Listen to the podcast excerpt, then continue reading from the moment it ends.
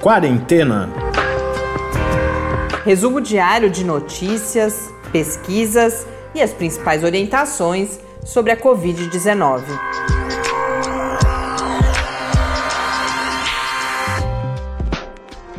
Quarentena, dia 31. Olá, começamos agora nosso 31º episódio. Eu sou Mariana Petson. Eu sou Tarso Fabrício. Episódio em mais um dia caótico, acho que eu posso usar essa palavra, aqui no Brasil, porque a gente está nessa situação de cai, não cai do ministro da Saúde. Logo cedo circulou a notícia da demissão, o pedido de demissão do secretário de Vigilância em Saúde, que é o Wanderson Oliveira, que é apresentado como o autor da estratégia de combate à Covid-19 no Brasil.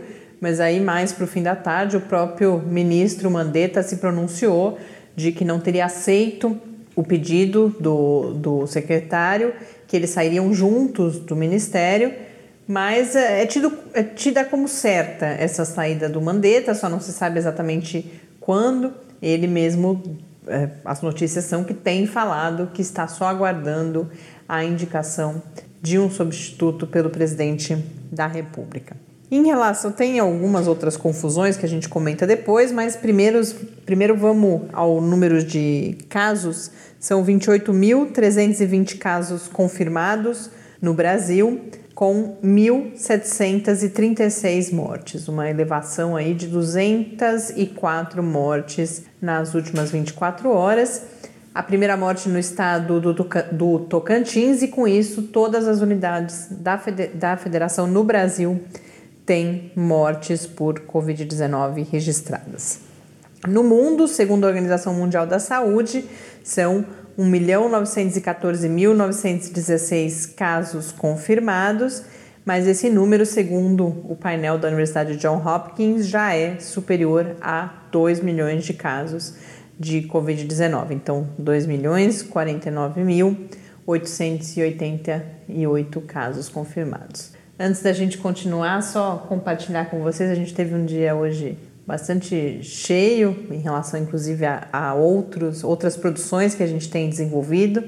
A gente está gravando um pouco mais tarde do que o normal, então vocês sejam compreensivos com. Estou uh, falando isso porque eu já percebi que eu já tropecei várias vezes aqui. Tá falando mais mole, é, né? Mais a devagar. Gente tem sempre, a gente também tem dias melhores e piores, mas a gente tenta trazer pelo menos as principais notícias aí, compartilhar com os nossos ouvintes. Hoje, mais um ouvinte, ouvinte entrou em contato com a gente, o Sandro de Belo Horizonte, uma mensagem bem bacana no e-mail. Obrigada, Sandro. E deu, inclusive, sugestões de pauta para a gente, assuntos que ele gostaria de ver abordados aqui no programa. Um deles a gente fala daqui a pouco, inclusive. E se você também quiser conversar com a gente, o e-mail é o podcastquarentena.gmail.com ou no Twitter no QuarentenaCast. A gente aguarda sempre ansiosamente esses contatos. Mais notícias rápidas aqui do Brasil. Foi anunciado hoje que amanhã começa a segunda fase da vacinação da gripe aqui no país. Nessa etapa serão vacinados caminhoneiros, motoristas de transporte coletivo e portuários, e também uh, haverá vacinação para a população carcerária e também os funcionários, né, que trabalham com essa população no sistema carcerário no Brasil, povos indígenas e algumas outras pessoas com condições especiais.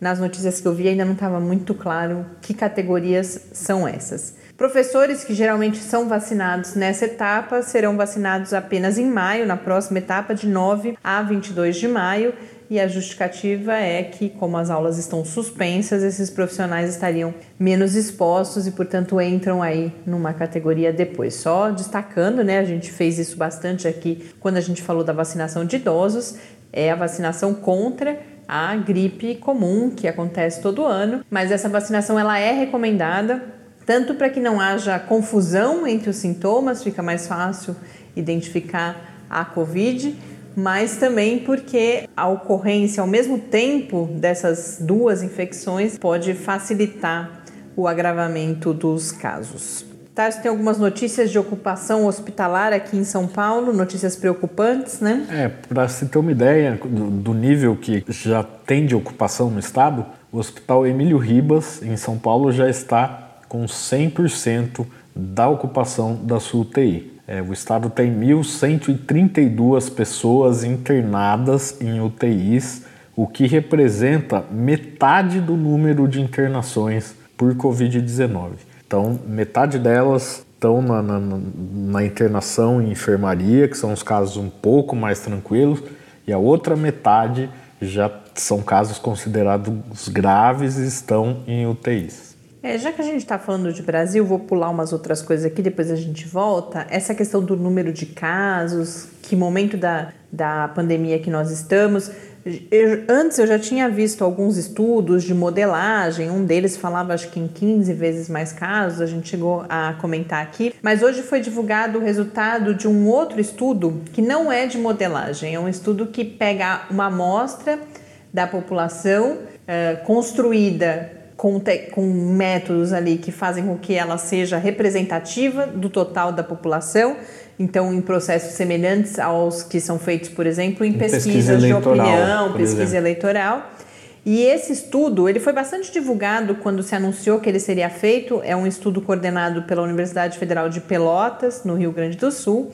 E agora sai já então esse primeiro resultado, que é de uma estimativa ou, ou um dado, né, por extrapolação dessa amostra, de que o número de casos reais no Brasil seria sete vezes mais do que aqueles que estão notificados. Aí eu fiz a conta com o número de hoje, isso nos levaria, em vez de fa estarmos falando em 28.320 casos, a gente estaria falando em 198.240 casos já confirmados de já confirmados não, né? Já instalados de Covid aqui no Brasil. Então são 200 mil casos. A gente vê que o quadro uh, é muito mais do que o que está sendo divulgado porque ninguém, tá, ninguém nega, ninguém esconde que há subnotificação, os gestores todos dizem, admitem que há subnotificação, a gente não tem teste suficiente ainda, mas é importante a gente falar esse número e divulgar esse número para que as, ajudar as pessoas a terem a dimensão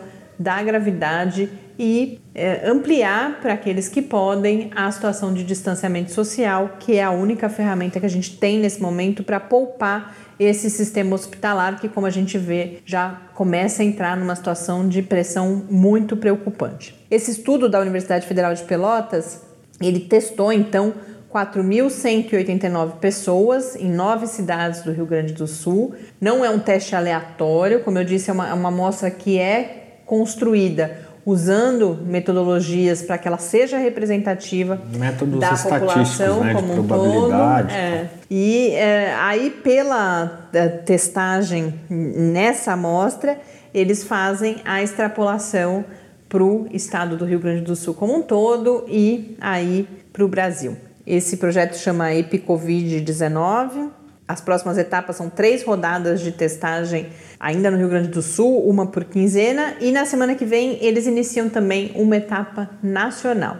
E os resultados vão ajudar muito na decisão de que medidas adotar no controle da transmissão da Covid-19 aqui no Brasil.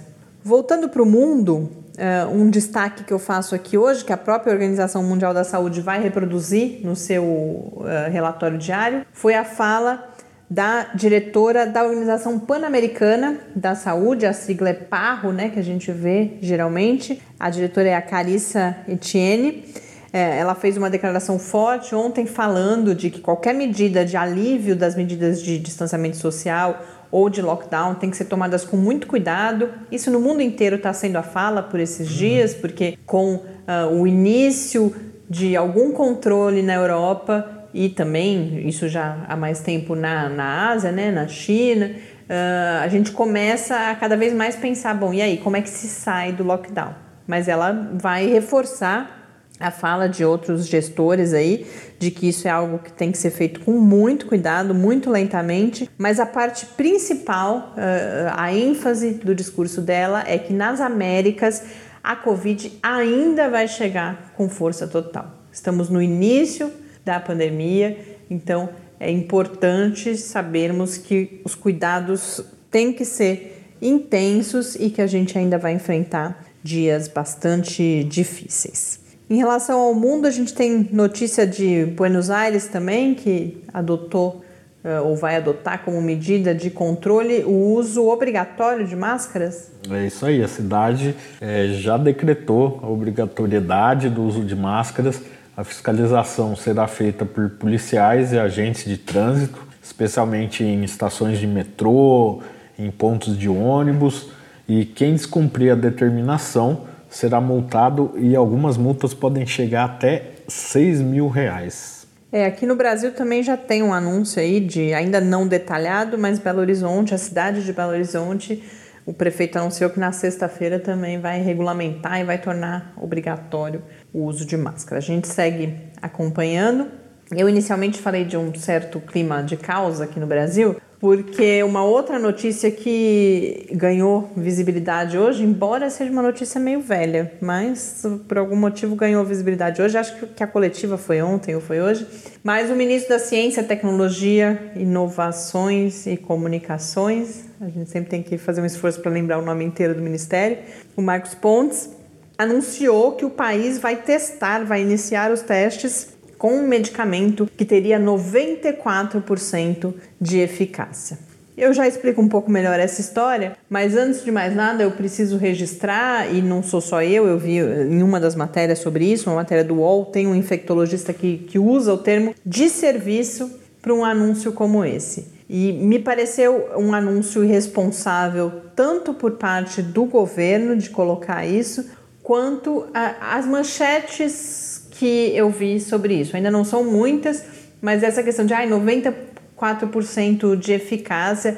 É, a, a, a, mídia como um todo ela tem uma responsabilidade grande numa situação como essa. Tudo que é publicado, as pessoas, os profissionais têm que pensar sobre o que estão dizendo. Porque é isso, uma manchete falando em um medicamento com 94% de eficácia, pegando o debate todo sobre a cloroquina, por exemplo, a gente percebe em, em alguma medida qual é a intenção do governo com isso, né? Há toda essa esse cabo de guerra aí entre o lockdown e ah não, tem que relaxar por conta das questões econômicas. E a hora que a gente tem um título desse, Inevitavelmente tá você vai criar em algumas pessoas, ao menos em parte das pessoas, uma ideia de ufa, posso respirar. Até porque a gente quer isso, né? Cada um de nós deseja ter uma saída, seja usar máscara, como foi há algum tempo, a gente vai usar máscara e as coisas vão ficar melhores.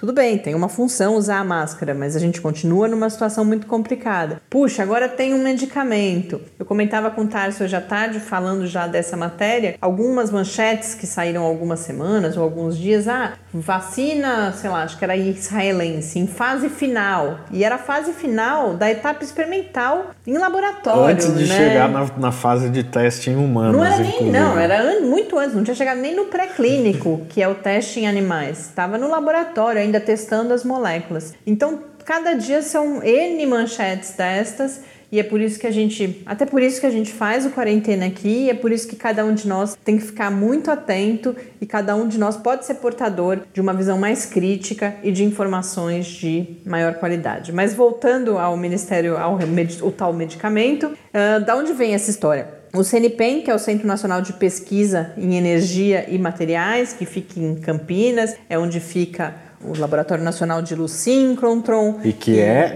é importante ressaltar isso, é uma instituição muito respeitada. Seríssima, e muito importantíssima. Importante. E o problema não é o estudo ter sido realizado, não é, não, não é o fato de que os testes clínicos vão ser realizados, é uma questão de comunicação pública mesmo, de como essas informações são disseminadas. Mas enfim, o, no CNPEM o que eles fizeram foi um desses estudos que a gente já comentou aqui algumas vezes, de inteligência artificial, eles partiram de duas mil substâncias candidatas e aí chegaram a três, se eu não me engano, que foram para os testes in vitro ou seja, em células uh, de, cultivadas em laboratório, infectadas, e aí esse metal medicamento, que agora o ministro fala, obteve, segundo o anúncio, 94% de eficácia na inibição da replicação viral em até 48 horas. Mas, e o que esse infectologista nessa matéria que eu falei menciona, e a gente já viu isso para vários outros uh, tratamentos, primeiro que é uma etapa muito inicial, a gente não, não, não foi para os testes que têm que ser realizados ainda. Mas além disso, o que esse infectologista coloca, eu já vi em outros uh, materiais que eu li, que muitas moléculas in vitro se mostram promissoras, é o próprio caso, a cloroquina, já aconteceu isso com a cloroquina para várias outras doenças, e a hora que você vai para o organismo humano, o funcionamento não é o mesmo. Então, mais uma vez, a gente torce para que o futuro seja promissor. Mas nesse momento é um momento muito inicial dessa história toda, que aí, na minha opinião, muito não só pessoal, mas profissional de quem vem trabalhando com educação para as mídias há bastante tempo, não deveria ter recebido a visibilidade que recebeu hoje, uma visibilidade claramente plantada, porque a visita do Marcos Pontes ao CNPq aconteceu no dia 6 de abril. Uhum. Então, em 6 de abril, a gente já tinha algumas notícias sobre isso. E aí, de repente, hoje isso volta a ganhar visibilidade por causa de uma coletiva que, se eu não me engano, aconteceu ontem. Então, a gente percebe que é uma estratégia e, infelizmente, acabou ganhando alguma visibilidade. Acaba sendo uma estratégia para jogar uma cortina de fumaça na confusão que está acontecendo no Ministério da Saúde, Inclusive, é. que ninguém se entende, ninguém se entende com o presidente e todo dia surge uma cortina de fumaça. É, nesse caso, a ciência aparece aí com esse papel redentor que traz o remédio mágico, o que é ruim, inclusive, para a credibilidade na própria ciência. E aí, coincidentemente, eu falei inicialmente do Sandro, que me pediu comentou alguns assuntos por e-mail comigo hoje, né? Esse ouvinte que se anunciou que, que a gente tem em Belo Horizonte. E ele pediu que eu falasse um pouco sobre a ivermectina. E aí eu, eu fui estudar, né? Eu tinha visto alguma notícia. A ivermectina é um dos vários tratamentos, que uma das várias substâncias que parecem aí como possíveis candidatas. E aí, porque o Sandro conversou comigo, eu fui estudar melhor isso e ah, eu esqueci de falar. Por que, que eu tô falando isso coincidentemente? Porque toda essa divulgação do CNPEM, o CNPEM foi muito cuidadoso em não dizer que substância é essa para que não haja uma corrida às farmácias, como houve no caso da cloroquina. E aí o ministro Marcos Pontes reproduz esse cuidado, então eles não falam que medicamento é esse, mas coincidentemente a ivermectina quando as, as, primeiras notícias surgiram, esse foi um estudo realizado originalmente na Universidade de Monash, na Austrália, e o anúncio é justamente de que também in vitro ela leva, ela demonstrou em um estudo, nesse estudo, uma redução de 93% do RNA viral presente ali em até 24 horas. Então, ou é a mesma substância, ou se não for, ilustra como e a mesma conversa que a gente já teve aqui ontem. Tem N substâncias aí aparecendo como promissoras, pesquisas clínicas começam a ser realizadas, mas tudo isso está numa fase muito inicial. O tratamento ainda não é a nossa arma no combate à Covid-19. Então, a gente tem que ter muito cuidado com todas essas informações. A ivermectina, que é, para quem não, não conhece, mas é algo muito que a gente é, é familiarizado, porque ela é um medicamento usado para várias situações em humanos, então para o tratamento de verminoses, ah, de sarna, de piolho, mas também bastante usada em animais. E nos Estados Unidos, por exemplo, aí eu encontrei algumas notícias, você já começa a ter escassez da ivermectina veterinária vendida né, em, em lojas de produtos veterinários, o que é ainda mais preocupante, porque os medicamentos veterinários eles passam por um processo de fiscalização, de cuidados na formulação, que é completamente diferente dos medicamentos usados por humano. Então, e a questão das doses também é muito diferente. Tem vários alertas em vários sites das universidades americanas que pesquisam isso também, alertando para de jeito nenhum utilizar medicamento para animais em humanos. Bom, e uma última notícia antes da gente ouvir o professor Bernardino hoje. Continuam uh, surgindo muitas reflexões sobre o que fazer pós-lockdown, né? Como que se sai do lockdown. Ontem a gente falou do estudo da Science, por exemplo, que falava de uma previsão de que a gente vai ficar entrando e saindo até 2022, mas que a principal conclusão, ou pelo menos o sentimento que a gente fica, é que ainda há muito pouca evidência para a gente saber o que vai acontecer. E aí hoje tem um texto noticioso na própria Science muito esclarecedor sobre isso, em que eles vão falar justamente de que neste momento medidas de alívio das medidas de distanciamento social naquelas sociedades que já chegaram no ponto em que podem pensar nisso serão por enquanto, ainda muito na base da tentativa e erro, porque nós não temos experiências prévias que nos forneçam as informações para saber quais são os impactos de cada medida. O texto começa com. Tem vários especialistas que foram entrevistados para essa matéria e começa com a declaração de um infectologista uh, muito interessante, porque como que ele vai colocar isso? Eu achei a formulação ótima. Ele fala: olha, a gente chegou ao bote salva-vidas então, com as medidas de distanciamento social, a gente conseguiu conter a transmissão da Covid-19 e, com isso, ganhar algum tempo para se preparar, mas a gente ainda não sabe como nós vamos chegar à praia. Então, a gente tem uma medida aí de ganhar tempo, mas como que a gente sai do distanciamento, por exemplo, ainda é, em grande medida, um mistério. E a matéria dá uma explicação que me pareceu, assim, para mim ajudou muito a compreender o tal número de reprodução, que é o R, né? R0, RT, que a gente já falou aqui algumas vezes. E a matéria vai falar que nesse momento, ou para você calcular o momento em que você pode começar a aliviar as medidas, mais do que o número de casos, é preciso olhar para esse número de reprodução. Este foi o Pepe tentando avisar que eu já falei demais, que ele está com fome. Mas acelerando aqui então, para tentar explicar um pouco mais o que essa matéria da Science uh, traz.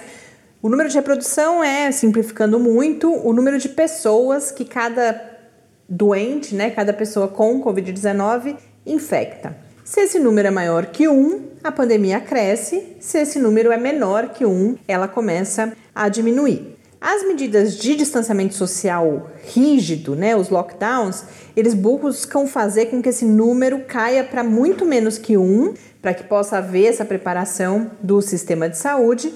Mas aí mais para frente, quando a, a, coisa toda já está mais sobre, sob controle, essas aberturas graduais, o objetivo delas, se imagina, seja manter esse R próximo a 1, ou seja, o número de novos casos se mantém constante e com isso você consegue lidar com uh, a pandemia. Mas para isso, três uh, medidas são apontadas como essenciais pelos especialistas entrevistados pela Science.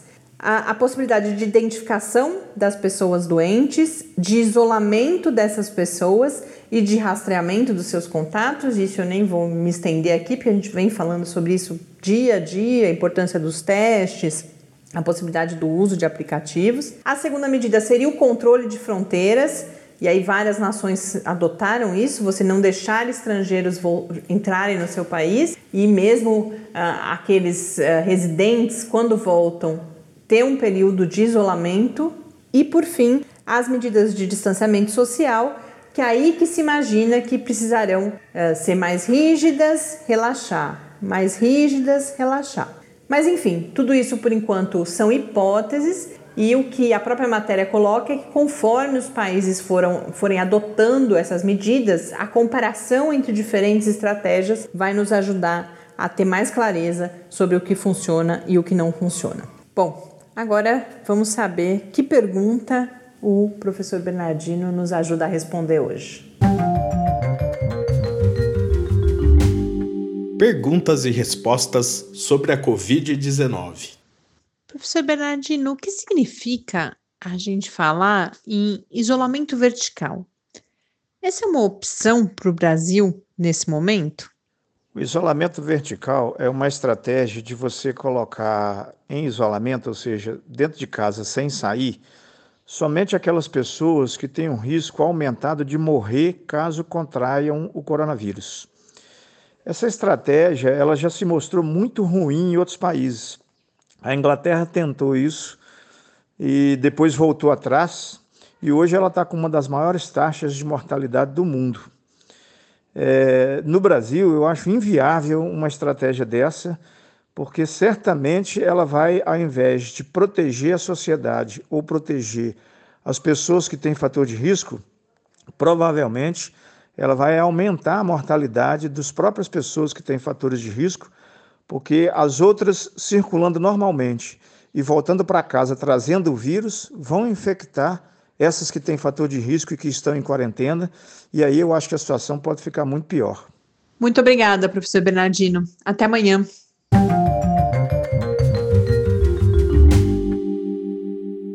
De volta aqui no Quarentena, três últimas notícias rapidinhas para a gente encerrar o episódio de hoje. Tarso tem uma pesquisa realizada por uma associação de podólogos, Tarso. É isso aí. Na verdade, não é uma pesquisa, é uma nota técnica é, do Conselho de Podólogos da Espanha, que informa que feridas nos pés podem ser sinais de infecção pelo novo, novo coronavírus. Essas feridas seriam parecidas com aquelas feridinhas de catapora, alguma coisa assim. É, elas foram relatadas principalmente em crianças e jovens na Itália, na França e na própria Espanha. Então, tá aí talvez surgindo um sintoma que até então era desconhecido. É, essas são as evidências anedóticas Exato. que eu falava ontem, que anedota não é porque é engraçado nem nada disso. Embora essa seja curiosa. curiosa. É, mas são essas começam a ter relatos episódicos dos profissionais de saúde, nesse caso dos podólogos, e aí depois vai se vão ser realizados estudos para verificar se de fato essa observação se confirma. Mais uma notícia que a gente sempre gosta de incluir aqui quando a gente fica sabendo de solidariedade, de organização para apoio econômico uh, a alguns empreendimentos nesse momento, né? Exatamente isso. Uma plataforma criada pelo Instituto Federal do Ceará, ela é voltada para fazer um mapeamento de pequenos e médios estabelecimentos comerciais com serviço de delivery. A iniciativa pretende conectar os consumidores com os serviços que estão mais próximos de suas casas. É, o serviço, que é chamado Fique no Lar, já tem cadastro de mais de 500 estabelecimentos do Ceará, Bahia, São Paulo, Rio Grande do Norte, Rio Grande do Sul e Pará. Por enquanto, ele está disponível só para uso no computador, não tem um aplicativo de celular ainda e o endereço para acessar esse serviço é o fiquenolar.ifce.edu.br, repetindo, fiquenolar.ifce.edu.br. É, aproveitando que o Tarso deu esse link, lembrar que as principais notícias que a gente comenta aqui, a gente coloca no site do Lab, numa área especial, que é www.lab, com i no final, barra quarentena news. Uma última nota aqui, provavelmente um assunto ao qual a gente volta em episódios futuros.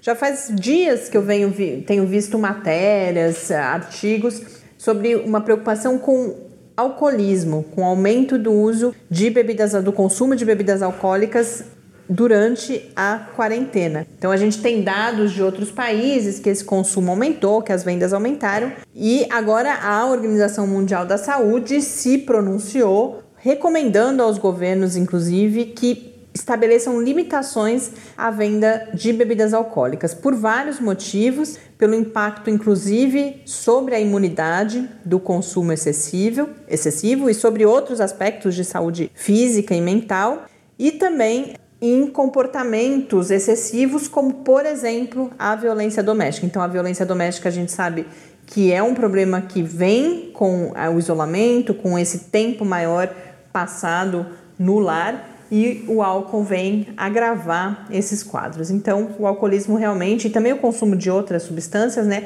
aparece aí cada vez mais como uma preocupação para a qual é necessário olhar nessa situação de distanciamento. E uma nota é, triste, por exemplo, nesse anúncio da Organização Mundial da Saúde, tem a ver com as fake news, né, que abundam em tempos ah, nesse momento da Covid Uh, eles tiveram que dizer lá que o álcool não mata o vírus, porque recentemente o presidente da Belarus falou alguma coisa de que beber bebidas fortes ajudaria no combate e a Organização Mundial da Saúde precisou esclarecer que não, o álcool, bebidas fortes não matam o vírus, muito pelo contrário, o consumo excessivo aí pode causar problemas sérios. Com isso a gente encerra esse episódio, conseguimos chegar ao final aqui, a gente espera que apesar do nosso cansaço hoje, a gente tenha conseguido compartilhar com vocês parte das principais notícias deste nosso 31º dia de quarentena.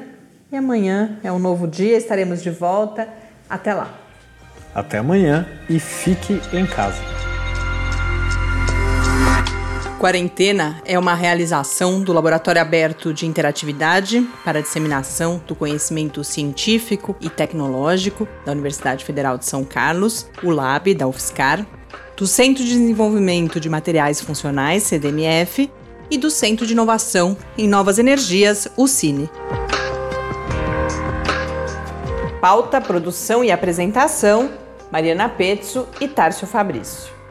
Arte e design, de Henrique Mateus. Desenvolvimento web, Eduardo Martins. Edição de áudio, Lucas Stefanuto. Apoio Fundação de Amparo à Pesquisa do Estado de São Paulo.